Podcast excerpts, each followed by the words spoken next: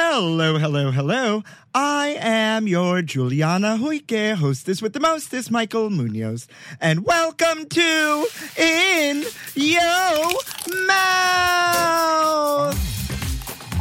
In your mouth. I'm the queen of food who's always in the mood to lick it right, lick it good, show you how to. Oh, God, that's good. I want to know what you eat from the streets to the sheets. So open wide, honey. I'm coming. In your mouth. I got the Goosebumps. Looking for a new high end mascara without breaking the bank? The new L'Oreal Paris Panorama Mascara gives you a high end lash look in a premium gold luxe packaging. It's all about panoramic volume and fully fanned out lashes. With its tapered brush, the new Panorama Mascara catches every single lash, giving you the false lash look without any of the hassle. Say goodbye to clumps and flakes because this mascara is specially formulated to resist them all day with up to 24 hour wear. And the best part, it performs better than Luxe mascaras at only a fraction of the cost. You can buy Panorama Mascara on Amazon today. Okay, it's time to commit. 2024 is the year for prioritizing yourself.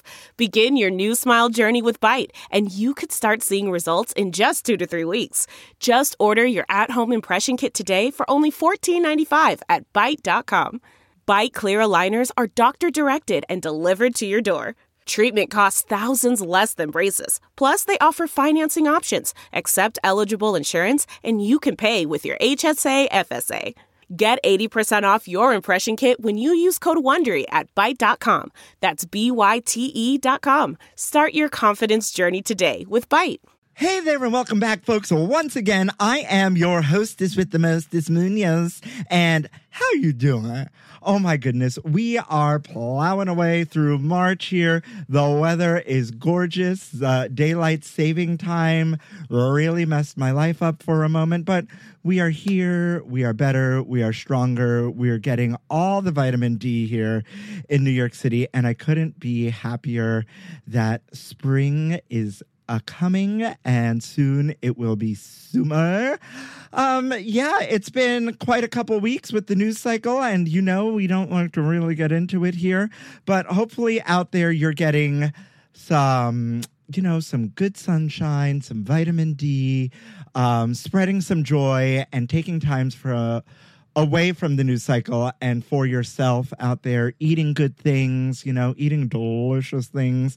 And that's about it. I am cutting it short, this intro short uh, this week because I am super, super excited to have this celebrity on with me today because she is surely a celebrity that I have been trying to get on the podcast for a little while now. And I am super excited to have her here. So without further ado, please help me welcome the one, the only Illyanna Maisonet. Say hi. Hello. yeah, you talk, that was a short introduction. Wow. Okay. How long can these go? Oh, oh my God. I can ramble on forever, girl. I can ramble on forever. If you just let me talk, uh, I'm a talker. it's a good thing that you asked me about my last name because you know like there's only one way to pronounce my first name which is Eliana even though for some reason I will literally pronounce it for people Eliana and they will instantly repeat Eliana and I'm like no like did you not just hear what I said I said Eliana, but our last name it is you know it's like a name from the colonizers Mm-hmm. so it's French, so you know they say maisonette, but the Spanish say maisonette, and then we're lazy, so we just say maisonette. so it really depends on where we are in the world. When I was in Paris, they were like, you know, that's a French name. I'm like, yeah. Did you guys forget all the people that you colonized? Like, okay. We're going. We're oh, okay, Ghana. Like you're just gonna take us right there. Let's do it. I mean, let's, dude, there's no way for me to talk about my last name without talking about that shit. I'm sorry. oh my god, I'm obsessed already. And in your mouth, listeners, you're just not ready. You're not ready for what's to come. But Illyanna, before we get anywhere. I have to do what I do. And in the grand tradition of In Your Mouth, I need to wish you happy National Chips and Dip Day. Really? In your mouth, listeners. I'm not kidding. I don't make this up. Listen, I know you don't. Why March- is it a national day for almost everything now? Yeah, uh, March 23rd happens to be National Chips and, Chips uh, and Dip- dips day. Chips and Dip Day, you know? You know, we as Puerto Rican, you know, sisters over here aren't, uh, we're not a chips and dip nation. No. you know? No. I can't think of one single dip other than, you know, uh Platanos and like mayo ketchup. yeah, that's like Can that be and dip. considered chips and dip? But I mean, what's the stuff? The mezcla is kind of like a dip that they turn into sandwich paste. You know the spam and mayonnaise and pimento Uh, yeah. whipped thing. Mm-hmm. I mean, sometimes when they have leftovers, they use that as a dip. I mean, it's it's delicious. No, it's not. It's horrible. It's it's like processed cheese and processed meat. What's not delicious about it? It's literally whipped for you. It's whipped for your pleasure. Yes. Oh my gosh. now here's a grand debate, right? Uh, Really quickly, are we are we a Tostitos hint of lime? Gal, or do we not like the hint of lime? I hear, I feel like that's a, a debatable chip. Um, I do like the Tostitos hints of lime. I especially like it with like um mariscos, like ceviche and stuff. Oh, delicious! Yeah, I love it Of course, that. you took us to someplace fabulous. Well, you know, California, when the West was stolen from Mexico, I mean, you know, that's like there are trucks that serve ceviche mariscos. Like, oh my God. There is a place here in New York City called Los Tacos Numero Uno. Um, delicious. They are Californian. Uh, They came from California here. oh, okay. And they serve like aguachiles and mariscos Mm. and, and things like that. Scrumptious. Yeah. See, see, Yeah. yep. You know? Now, uh, last question. Can a tortilla be considered a chip or is a tortilla a chip and potatoes are the actual OG chip? Are we just blanket statementing here? Well, tortillas aren't chips until you fry them, though, right? Until you them neither in. are potatoes. Chi- oh. oh my god! I never thought about that. Mind blown. Well, what? Can, there, nothing is a chip until it is cut into a chip formation and then fried or baked, right? Um, I guess so. That uh, by your logic, like anything could be a chip. Well, there are lots of different chips, like sweet potatoes and yuca chips and Yeah. those. uh Can pork rinds be a chip then? How far are we bouncing this ball? Is Um, a hot call- is a hot dog a sandwich?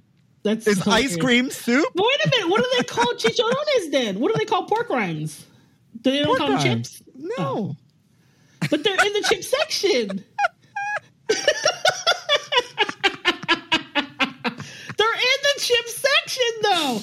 We're going to leave you with that in your mouth, listeners, because no matter what you celebrate, whether it's a sweet potato chip, a potato chip, a tortilla chip, or the chip off the block, I don't know. We celebrate you on this day. And moving right along to this day in gay history, once again, we are shouting out our Ukrainian LGBTQ plus brothers and sisters who are on the ground fighting for their freedom and their country, as well as Illyanna. Did you know that in 1988, Israel legalizes homosexual acts between consenting adults? 1988. No, I didn't know that. Yeah, factoids. Uh, We like to provide factoids and keep the children in the know on this podcast. But moving right along in your mouth, listeners, if you didn't know, and you probably already do, Illyanna Maisonet is the first hear me now, the first Puerto Rican food columnist in the country. Her new cookbook, Diasporican, includes over 90 delicious, deeply personal recipes that tell the story of Puerto Rico's stateside diaspora. Her work has been featured in Bon Appetit, Food and Wine, Saveur, Eating Well, Food 52, SF Chronicle, Delish, The Takeaway Podcast, and now in your mouth. Hello. Illyanna spent years documenting her family's Puerto Rican recipes and preserving the island's disappearing foodways through rigorous, often bilingual research. Diasporican is a visual record of Puerto Rican food, Puerto Rico and California, in which Illyanna traces the island's flavor traditions to the Taino, Spanish, African, and even United States cultures that created it. These dishes, shaped by geography, immigration, and colonization, reflect the ingenuity and diversity of their people. Filled with travel and food photography, Diasporican reveals how food connects us to family, history, conflict, and migration. My favorite part of your bio, Illyanna, is she has been hailed by Michael Twitty as the beard all the gays need. Did he say that? he sure as hell did. He was a maniac. Listen, for as much as I I, have the entire LGBT food community on here, we need our allies with us, honey, right? Especially, especially folks like you, honey, right? Um, and my favorite part of this is that uh, Michael Twitty, in your mouth listeners, Michael Twitty slid into my uh, into my phone messages the other day, and he was like, "You need to have her on your podcast tomorrow." L- unbeknownst to him, I was already in talks with you, right, for quite some time. Unbeknownst to him, you had ghosted me, and it wasn't until he got on your ass that you came round back the way and said, "Oh, I forgot about you. Hey, let's do this."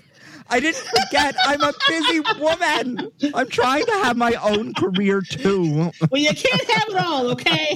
We've learned that already. I'm dead. I am absolutely dead.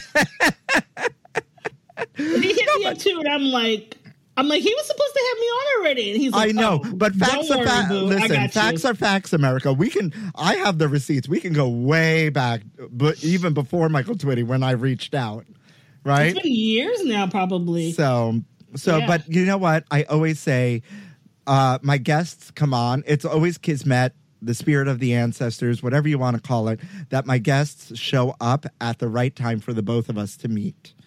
Um, which is super, super special. And I want to start in a place um, because you know I highlight a lot of the LGBT food community here, and I wanted to start, and you're the perfect person to start with this. Uh, start this with um, the the cultural aspect, the the Latino aspect, because as as somebody who um, is part is largely part of diaspora culture, being a New mm-hmm. Yorker myself. You know, mm-hmm. it's a big piece of me that I try to talk about here on the pod, but never never with anybody as as knowledgeable as deep in it as you are right? Mm-hmm. And starting starting from a place of being the first puerto rican food columnist what what has that journey been like? Um, you know, I don't, I didn't know that I was the first Puerto Rican food columnist until after I started my column. There isn't like a whole, there isn't a whole lot written about Puerto Rican food because I don't think that either people don't understand it or because there just isn't a lot of attention on it. You know what I mean? Like, so to get to well, this do you think do you think uh, let me interrupt you for a, se- uh, a second um, do you think is there's not a lot of attention on it because like a lot of like certain cultural foods right mm-hmm. takeout foods for that matter you know it's considered less than lowbrow cheap is that the reason No, because there's not even an opportunity for them to find out that the food is cheap because they don't know anything about it. I mean, think about it. There, I wrote an article. I was still a columnist about why there aren't any Puerto Rican, there are not that many Puerto Rican restaurants. So there's not really an opportunity for them to even go and try the food. You know, yeah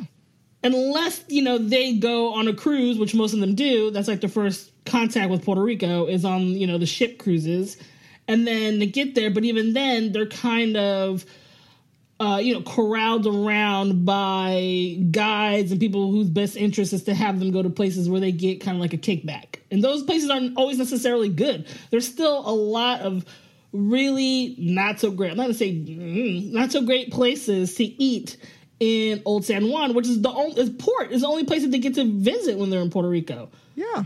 And nobody wants to go to Senor Frogs. No, I don't think there is. Wait, is there one in Puerto Rico? I'm trying to think. I don't know, but I was I have been on a cruise that port that stopped in Old San Juan, the port. But Uh-huh. On that cruise, we were never allowed off the boat that long. So Right, like exactly. the only place to go was Senor Frogs in every Right. port. You know? You get like a limited amount of time that you have to be back to the ship, right? yep. Yeah. So continuing on this path of what it was like being the first Puerto Rican food columnist and discovering that and what that means, right? Uh, continue that down that road.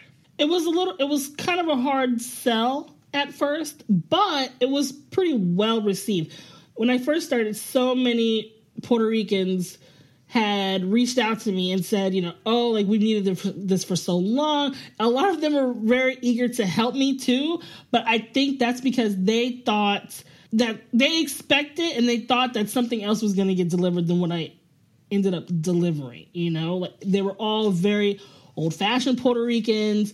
They were very kind of the rigid Puerto Ricans, like, oh, like Puerto Rican food has to be this way. And I wasn't really like that because, you know, you talk about you being a New York Rican. Well, I'm a Cali Rican. We're never gonna be like real Puerto Ricans to you know the Puerto Ricans of La Isla. That's just how it is. That so it, that's those are facts. Facts are facts, so America. we have to kind of carve out our own identities as you know Cali Ricans, New York Ricans, Florida Ricans, you know whatever the hell.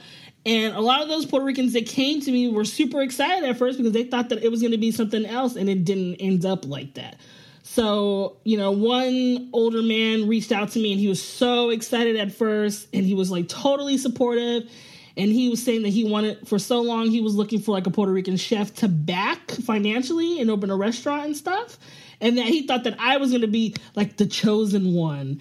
And I had a demo, like a chef's demo at the Ferry Building in San Francisco. And he came, he attended. But the dish that I served was like so cerebral that he couldn't really comprehend it and he ended up hating it. Even so, at the demo, he started kind of like um heckling me with his friend. Like they came and then once he saw that it was like something else that he didn't understand, him and his friend were like in the front row and they were just like I was getting introduced and they were just talking super loud over the whole thing until the person that was introduced me like went, "Hello, excuse me," and then they looked. And she's like, you know, if you can't be polite and you can't be, you know, like observant or whatever, I'm gonna ask you to leave. And he got up and left. And he was like, you know, that's not Puerto Rican. Like on his way out, he said, that's not Puerto Rican. And it was like it ended up being the Khalifa shrimp dish that's in my book.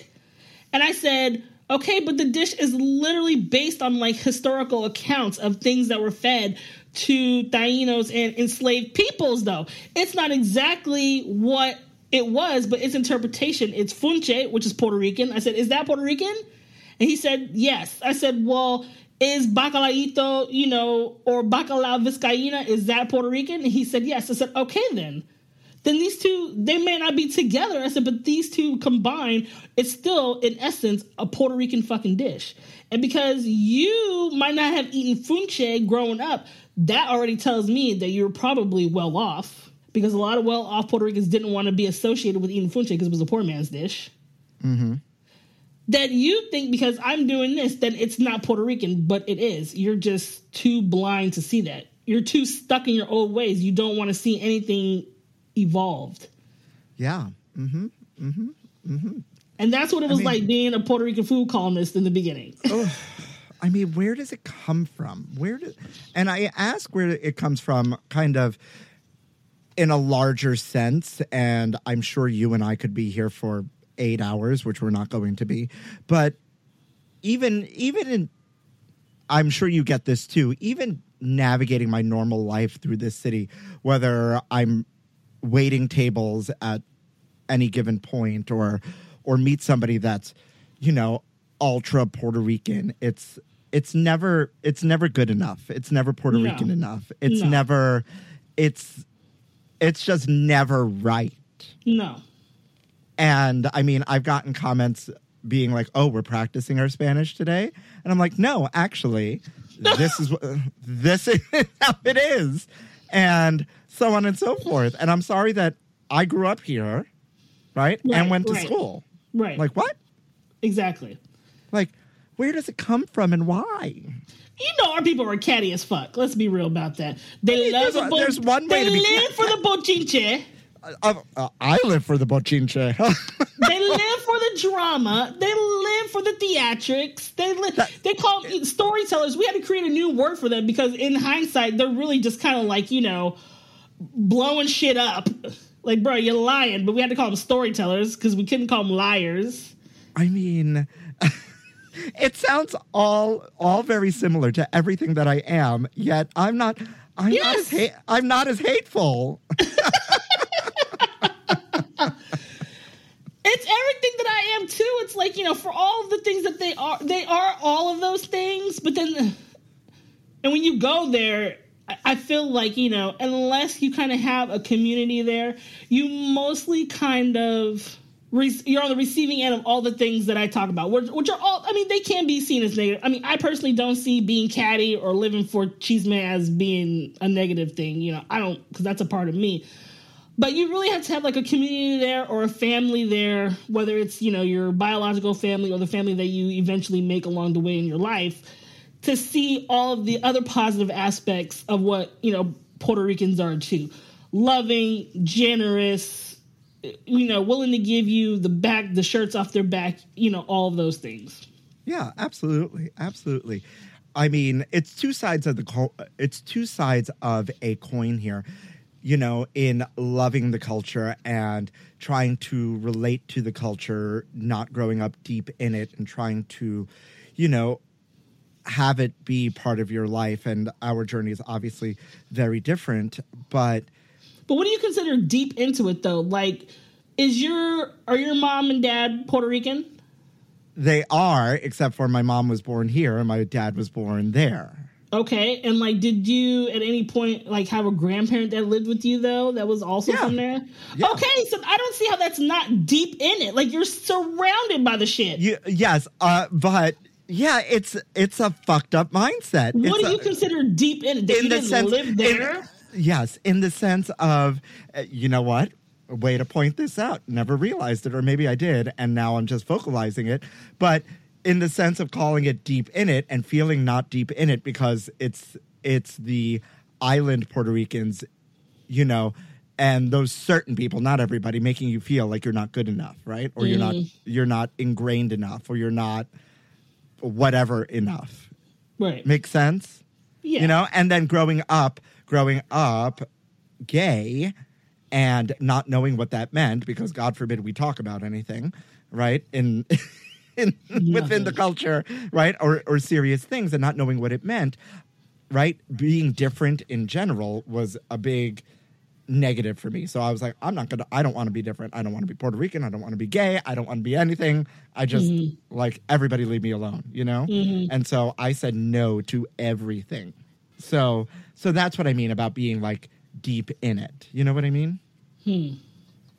What exactly are the things you said no to? Can I have an example? yeah. Uh salsa dancing? Absolutely not I will not salsa dance on TV. It is in my writer. I have on told no. TV.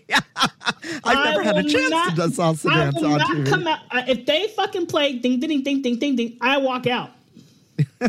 Don't ever bring me into anything with that shit playing. And expect me to be like, "Wepa!" Like there are two social media influencers that are Puerto Rican that have huge platforms, huge. That's their thing. They do that. God bless them. Whatever. That ain't me. Yeah.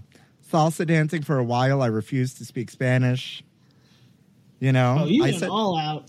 "Oh well, listen, gr- like just growing up and not knowing what's going on and you're in your in within yourself, you know, and then being highly bullied on the other end of it, and having parents that don't understand that, like you you shut down, and different is different is no good, you know, different different meant bad until I realized that I I messed up in in protecting myself. It was a mistake to to like shy away from all these differences that make make me beautiful. You know what I mean? Mm-hmm. So so that's that's that, and I I don't even remember what the original question was or where I was going. We're talking about get here? you were talking You know- about being deep within it. Yeah, I don't even I I don't remember where I was going, but that, but that's okay. Uh, we go off the rails here all the time, and that is the magic of in your mouth. You know, um, I kind of want to start with, or not start. I kind of want to move to a place of your love of food and where that came from. Tell me about that. Are you looking at this right now? I have Yeah. a face built for radio, a body built for radio. Yeah, I have always there's a reason people will say, you know, my username is eat gordo I eat, right? And a lot of people will say like, oh, like you shouldn't use that, like, oh, like you know, you're kind of being negative against yourself and whatever, whatever, whatever. But the term literally comes from my grandma, right? Like every time I would go to her house, she would just like get up and disappear into the kitchen, you know, and then she'd be like, food would be done in like 20 minutes, like a whole three course meal done in 20 minutes. And then she would be like, "Come, mija, come, come, gorda, gorda." You know, come. That's what she called me. It was gorda. So that's literally what "eat gorda, eat" comes from. It's just from what my grandma used to tell me all the time.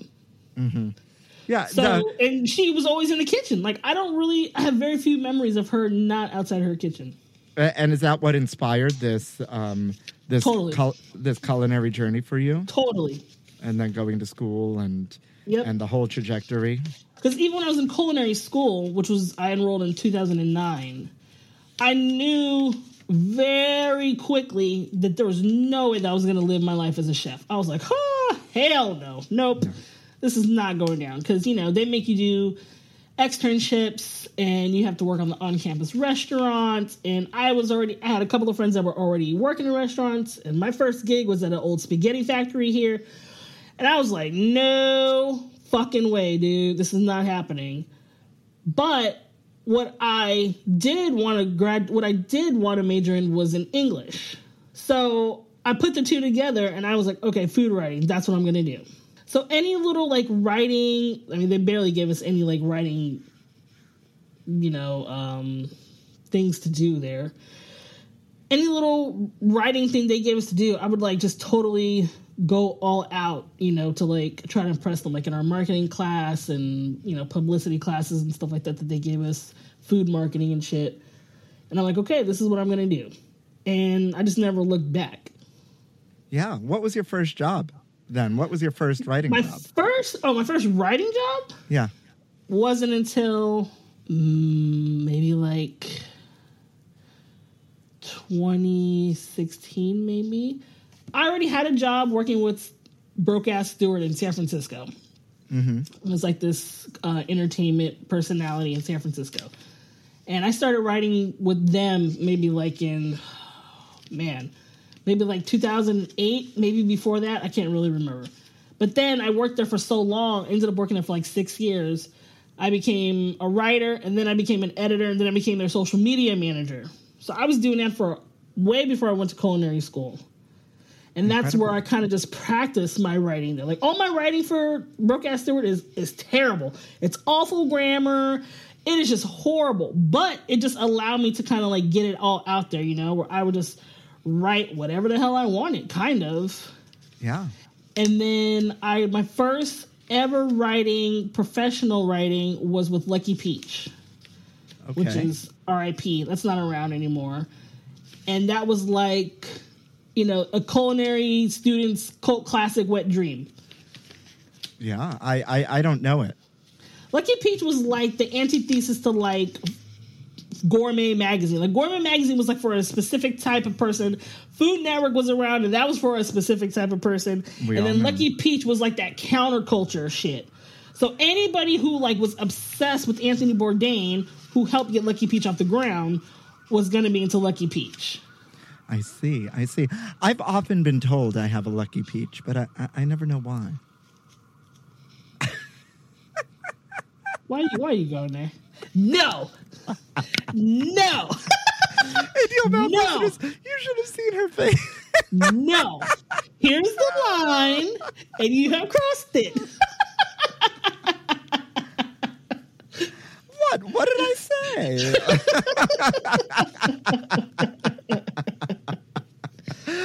god, this is incredible. And I, I mean, I knew I w- it would be, but this is really, really special. But right now, I want to take a quick break because your girl needs to make 30 cents, literally 30 cents, and place an ad right here. And then I'm going to be back with my favorite part and the audience's favorite part of the podcast.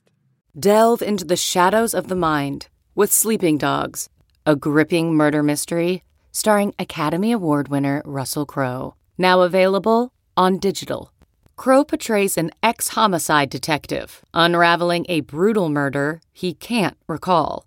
Uncovering secrets from his past, he learns a chilling truth. It's best to let sleeping dogs lie. Visit sleepingdogsmovie.com slash Wondery to watch Sleeping Dogs, now on digital. That's sleepingdogsmovie.com slash Wondery.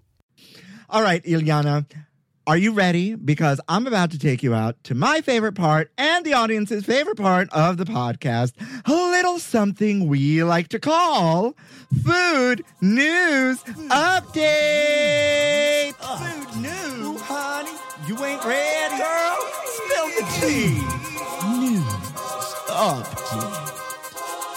There's something fishy about Kendall Jenner's tequila. A lawsuit alleges that Jenner's tequila brand is nothing more than a copycat. Oh my God.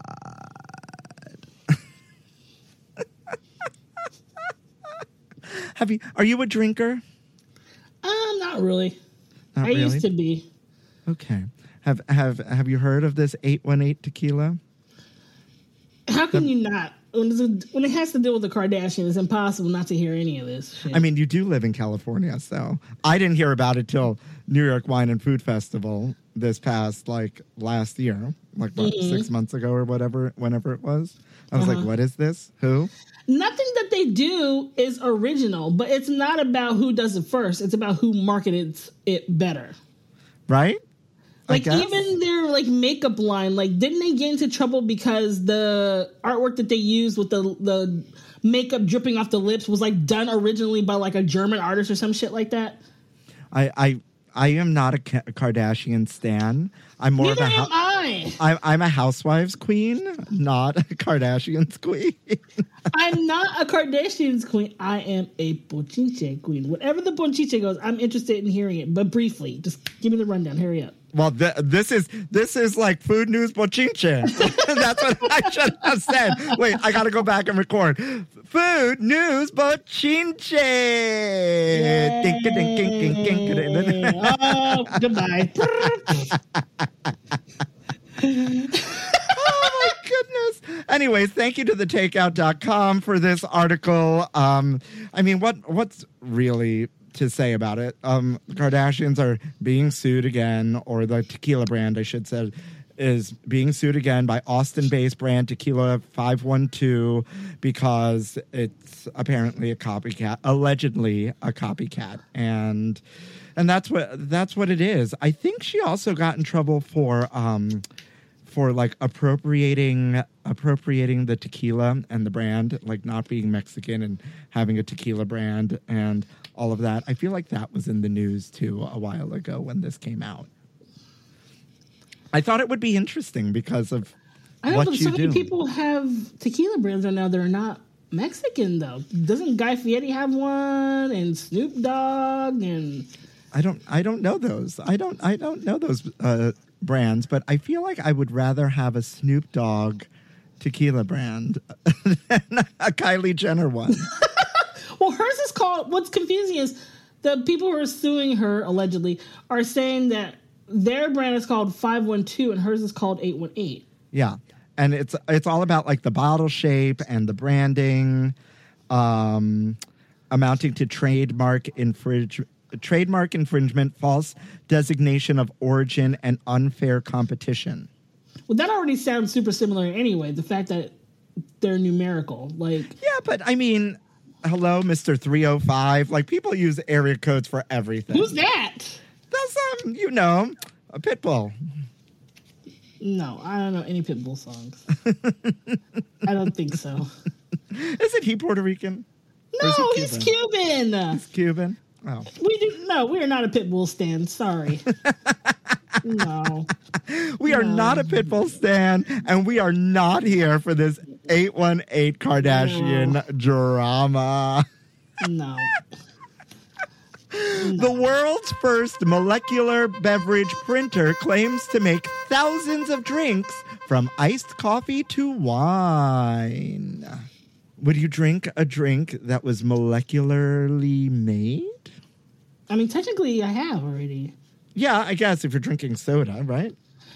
Well, not that. Like, you know, remember when molecular gastronomy was like a huge thing with like El Bulli and Jose Andres and Oh yes, like you're you're talking about like foams and pearls and things.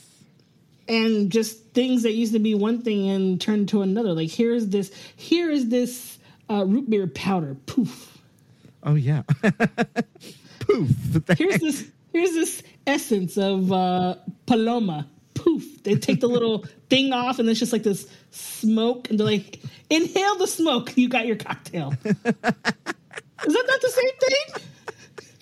kind of. You're not wrong. Here's No, this, don't There's this vodka tonic hand thing, and you're supposed to rub it into your hands, and then you're drunk. I guess.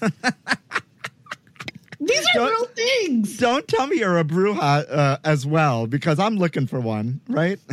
I mean, aren't all Catholics a little bit though? um maybe? Yes. A little bit. I'm going to say a little bit. A, little, little bit, bit. A little bit of bruja. Right? Just like a little bit of Lexus. Yeah, apparently so I don't know. The image of that just came into my mind. A little bit of Lexus. a little bit. A little bit. La la la la la. Uh, well, I don't have the I don't have the money for the rights, so we got to stop. Is that a real thing? Right? What? Yes, that's a real thing. Seriously. And, it's also a real thing that I make about three cents per ad. So I certainly don't have the money the money for that. oh my god! Anywho. Cana One's team studied the molecular makeup of drinks to build a machine that can recreate almost any beverage. Is that not Any crazy? beverage. Any beverage. It's a countertop machine that is similar to a pod based drink machine, but without the pods.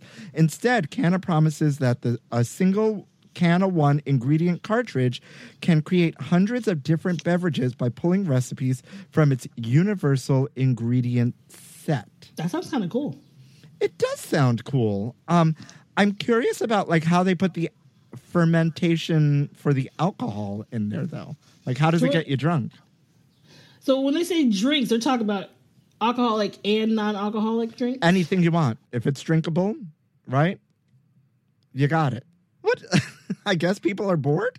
Or I'm just like, how does that work? Like, do you have to add your own like booze into it? Do you, is it like McDonald's where you have to have the machine and the like pumps up to the syrup containers in the basement? no, there's just this there's a there's a cartridge. There's apparently a cartridge that like does its thing. Cana's I'm team baffled. spent yeah, Cana's team spent three years studying studying what we drink at the molecular level, commercializing breakthrough research in flavor and analytical chemistry. The company writes, Cana scientists identified and isolated the specific trace compounds that drive flavor and aroma for thousands of unique commercially available beverages. They created the world's first universal universal beverage ingredient set which recreates thousands of different drinks using a simplified set of ingredients that can be printed out of a long lasting ingredient cartridge. That is way too complicated for me to even apprehend. Yeah, right? You want to guess how much it cost? Uh, three thousand dollars. No. Well, uh, it's actually more affordable than I thought. Right now, customers can reserve one of the machines with an upfront payment of $99, which will be applied to the final price, which is $4.99 for the first 10,000 orders or $7.99 after that. The cartridges are replaced as needed free of charge, but customers get this bullshit will pay per drink depending on what they ask their Cana One to make. Advertised prices are 29 cents for sparkling water, 79 cents for an iced tea or and 2.99 for a craft cocktail. After So you're- already paid the seven ninety nine. Yeah, after you bought the machine, it's kind of like buying the Peloton and Oh, hell then no. having to pay for the classes. No, mm-mm. pass next. No. Oh my God. Thank you to Food and Wine for always keeping me up to date with uh, my food news, even though you're still not a sponsor. Um, yeah, I don't know if we're here for this at all, but it's a really cool idea, I do have to say. And last but not least, Illyanna, Wyoming now has an app that lets residents claim roadkill. I need more information. Claim roadkill. What? Yeah, the state passed a law allowing residents to pick up and presumably eat animals struck by vehicles last spring. I mean, is it, it I, I actually don't necessarily think it's a bad idea. No, I'm not against them consuming roadkill. That's not what I'm against. I'm confused what the app does. So the app says, "Yo, there's some roadkill over here. Come pick Yeah, it there's up." like there's like a, a a deer over here by Route 80, you know, and Christopher Street. Come and Go, get it. come and get it. Why'd you say it like that? Why'd you say it like that? that one did not go over my head. I heard that. I can't. Oh my god. Oh. Come and get it. Come and get it. Uh, so, Wyoming Governor Mark Gordon signed a bill that lets the residents of the state uh, collect roadkill that they either hit with their own vehicles or find on the side of their road. There are some restrictions. They can't pick up bighorn sheep, grizzly bears, mountain goats, or some mig- migratory birds, and they have to take the entire carcass with them instead of standing on the shoulder selecting prime cuts of meat. Thank you to whomever wrote this article because you're very funny. Uh, deer, elk, moose, pronghorn are the spec- specific species that folks primarily have an interest in. Look at that. And now there's an app to, to help you do that. I mean, this is the news we need at this moment in time. Okay.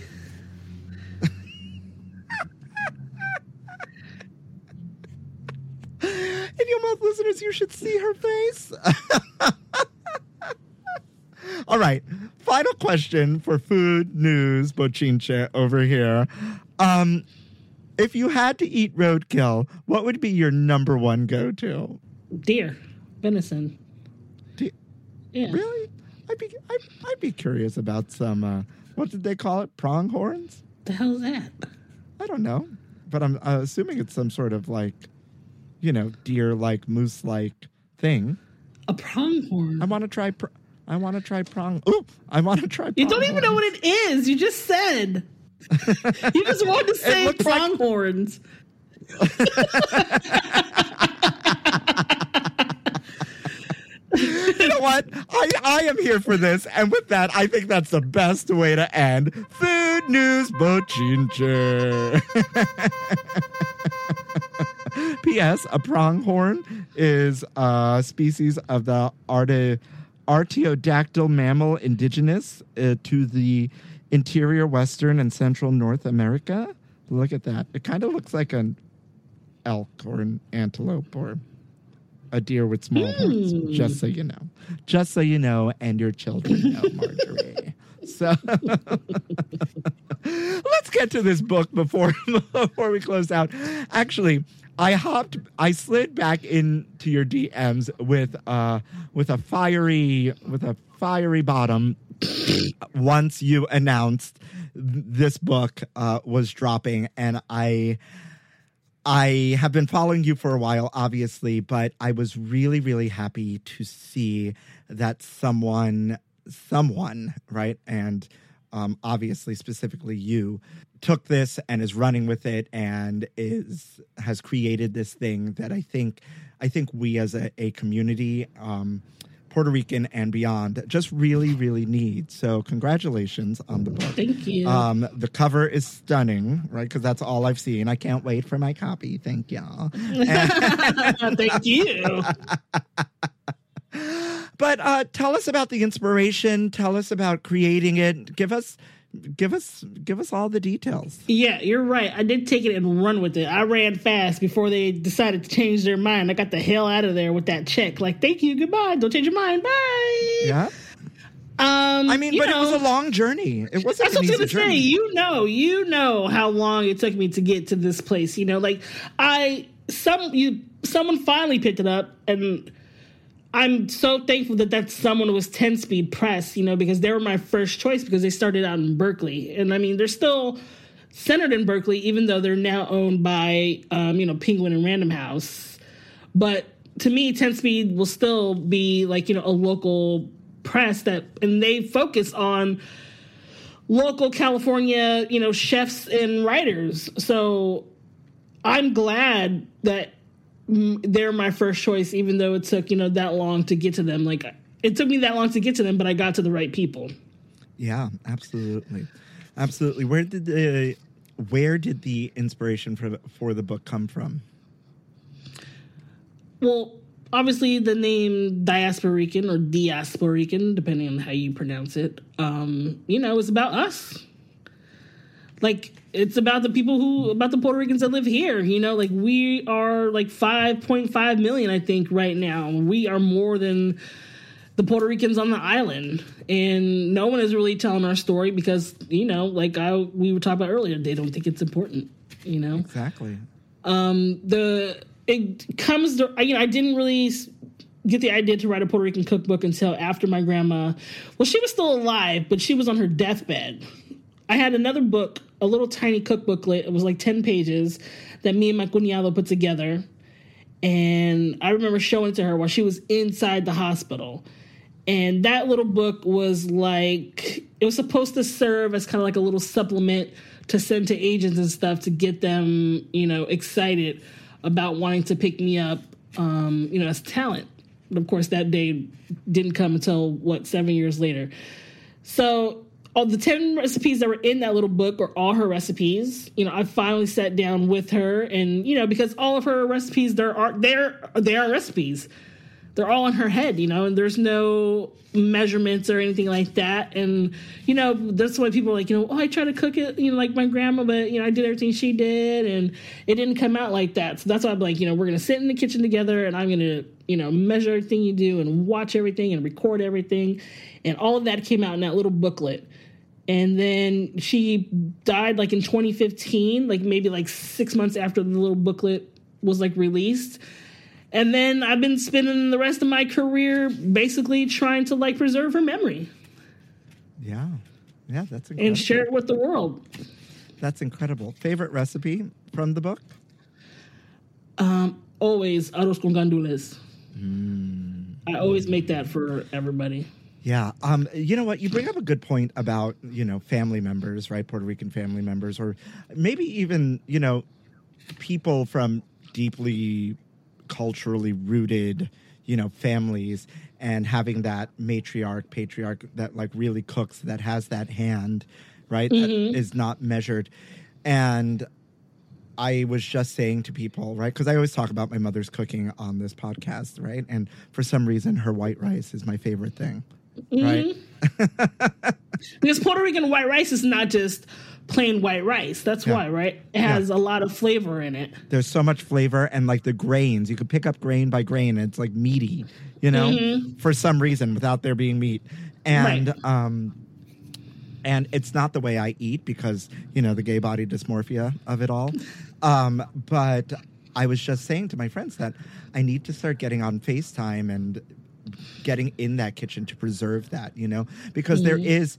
Yeah, I can make it. She could like say it to me over the phone, but it's that like turn of the hand or it's that folding mm. motion or you know, every time she asked me to fold the rice, I would just, you know, stir it and she'd be like, You're doing it wrong. And you know, you're folding from the outside to the inside and and all of that, you know? And so Yeah. so you bring up a very, very good point of of having to sit there and and be part of the process because because it's it's that finesse. It's that Right. finesse that Right.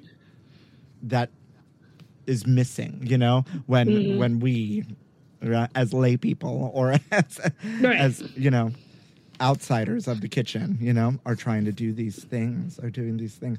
Favorite moment while creating it? You talk a lot about, uh, well, the reason I ask is because you've had a lot of stories recently as as you promote the book and whatnot about all these moments. Uh, you tell all these beautiful stories about all these moments shooting and all these moments like cooking with your mom and like how the cover came to be and, and whatnot. So I figured maybe maybe you had like a really like special like highlight moment out of all of that. I mean, not really necessarily. Like, I think it's just like the whole thing because I got to spend so much time. It was like an excuse to spend so much time with like you know my mom and my cuñada going across you know California and stuff, and it really kind of gave me um not an, it gave me like an excuse to like finally go and meet with like a lot of the farmers around California that I've been wanting to do for a long time anyway. And I could just be like, you know, oh, like I'm writing a book. And then they wouldn't be like wondering, like, what the hell is this person doing out here, you know?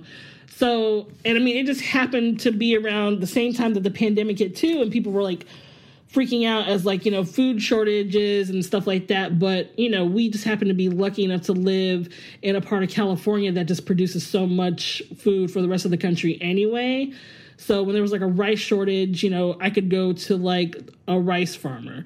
If there was like, you know, like there was like a pork shortage, I can go to like the pork farmer. And the pork farmer ended up being a part of not just my cookbook, but they ended up being a large, just kind of um what do they call it? When like you got like an artist, a supporter of the a patron of the arts. Mm-hmm. You know, they were like, you know, giving me like whole hogs for, you know, my rap party which was the recipe that was the hardest to create in the book was to tell people how to roast a whole hog. Like I know what it should look like and I know the materials that you need, but I don't know how to articulate that shit and trying to find other books that would kind of give me like an idea was impossible because there aren't I couldn't find more than maybe one or two books that even had the process of roasting a whole hog on a spit because everybody does it in that kind of South Carolina way where they just butterfly the thing. Yeah. So, I mean, all those moments are just like there's so many moments that are so fucking memorable to me and I can't really choose which one is more special than the other. Yeah, absolutely. Um, if you had a demographic for the book, who would the book be for? You? Me. That's why Uh, you're I- talking to me. I mean, it, it, it's part of the reason why I'm talking to you. Ni de aquí, ni de allá. Absolutely. You know, it's just I'm so excited for it. I can't. I I literally can't wait for it to uh, be in my hands and to uh, show it to the masses as well. Because uh, the minute the minute you announced it is the minute I sent it to like my crew and and as diasporicans ourselves and we have talked a lot about diaspora culture here on the podcast but like you know just within my friend group you know as well everyone's like this is amazing. This is amazing. And so it's it's a, it's a really exciting moment and i'm i'm excited for you. Thank you. absolutely. Uh, there's a great debate that has happened on this podcast once about plantains and and whether people like uh, are we a sweet plantain or or the fried salty plantain person Uh, Because there's been a couple Puerto Ricans on the podcast that they were like, I hate to admit it, but no me gusta maduros. you know? But it's like blasphemy. I okay. I think I'm gonna go with probably savory more. It's not that I don't like maduros. It's just that so few people know how to do them well. yeah, because they can come out a little mushy, greasy. Right, greasy, and sometimes not because of the way that bananas are gassed here or plátanos are gassed here and bananas in this country. They may not get a chance to really ripen to their full uh, blossom. Do you know what I mean? Yeah. so they fry them and they're just not as sweet as you know they can be and it's like okay what is the point of this Yeah, absolutely. Mm. But our savory platanos, you know, we can just they we have savory in so many applications like mofongo and tostones and just boiled viandas to eat with bacalao and stuff, you know. So Yes, I am not a bacalao fan. You you can y'all can keep that. not even bacalaitos. Uh, maybe now in my, you know what? My palate has changed in my 41 years. I just remember, I just remember the bathtub and the dripping faucet to defrost it. You know, The bathtub. yes. What is happening? How much bacalao are you guys defrosting over here? I don't know. I just remember these are you need things a I whole bathtub. Huh? Well, I mean, it's just where it happened because other things were happening happening in the kitchen. We don't have space. Is there a bucket in the bathtub at least? Yes, it's not like Oh, that. okay. There's a pot. it's not like I. It's not like me at like eight years old is taking a, a bath with the bacalao. That's what I was envisioning. It's just a little photo of little you with like bacalao. You're just like. Like it's good for the pores, I guess. Yeah. Hello. Why do you think this skin looks so good? Okay, there's a po- okay. I need c- context. Context. Oh my god. Okay. Oh my goodness. This has been so wonderful, and I can't thank you enough. Tell the kids where to get the book first and foremost, and I'm obviously going to put it out in the liner notes. You can pre-order now. Pre-sales are live right now. Everywhere books are sold. Amazon, Barnes and Nobles, Walmart, Target, your local bookstore. I don't know, but call them and find out. That's right. Uh, Google is your best friend. And like I said, I will uh, link it out in the liner notes. And if we can support small bookstores, why not do that? Right. But get, but I'm going to tell you now, and you, you all better listen to me. You need to get your hands on this book, right? Because it's going to be epic for sure. It's not going to be, it is epic. Um, let the kids know where they can find you on the internet to see uh, your wonderful rants. Um, Instagram, Twitter, and TikTok at Eat Gorda Eat. Yes, and there is a there's a lot to see, y'all. There's a lot to see from from beautiful stories and photos to a much, much more indeed. I can't thank you enough for coming on the pod with me today. This has been so special, and I hope this isn't the last time Thanks you for are having here me. with me. You know, right? We've had we've had the spirit of Michael Twitty with us, who wrote the foreword for your book too. He did. He did. He signed on to do that way before I even got the book deal. Oh my goodness, I love him so much. Yes. Like he has been a a a magical spirit in the background for me for for quite ever since we met. So And he didn't ask me. He told me. So yes, well that's I feel like that's the way he operates, but in the best of all possible ways. Mm-hmm. You know, Yep. and who, I was like, okay, who am I to say no? no, I was summoned. I was su- I I got called. I was. Children, come hither. That it's exactly what happened. Uh, quick story in your mouth, listeners. Mike, uh, we can now talk about it. Michael Twitty has a master class out, and congratulations, shout out to you, right? That you can go on, and he talks about food pathways, uh, African food pathways, and he does what he does beautifully. But he was in New York, and we kind of had like Instagrammed a little here and there, and he hit me up. He goes, "What are you doing? You need to meet me at this time." I dropped everything. And it was the best decision I ever made. Yep. For sure. For sure. But once again, I can't thank you enough for giving me of your time, right? Coming here to laugh with me and tell your story and giving me a moment to celebrate you and this new book of yours. Um, it's been so, so wonderful. So thank you again. Thank you. Anytime. In your mouth, listeners, go get the book, go get some sunshine. Um, I'm keeping it short today, and that's all I have to say, with the exception of thank you for listening to In Yo Mouth.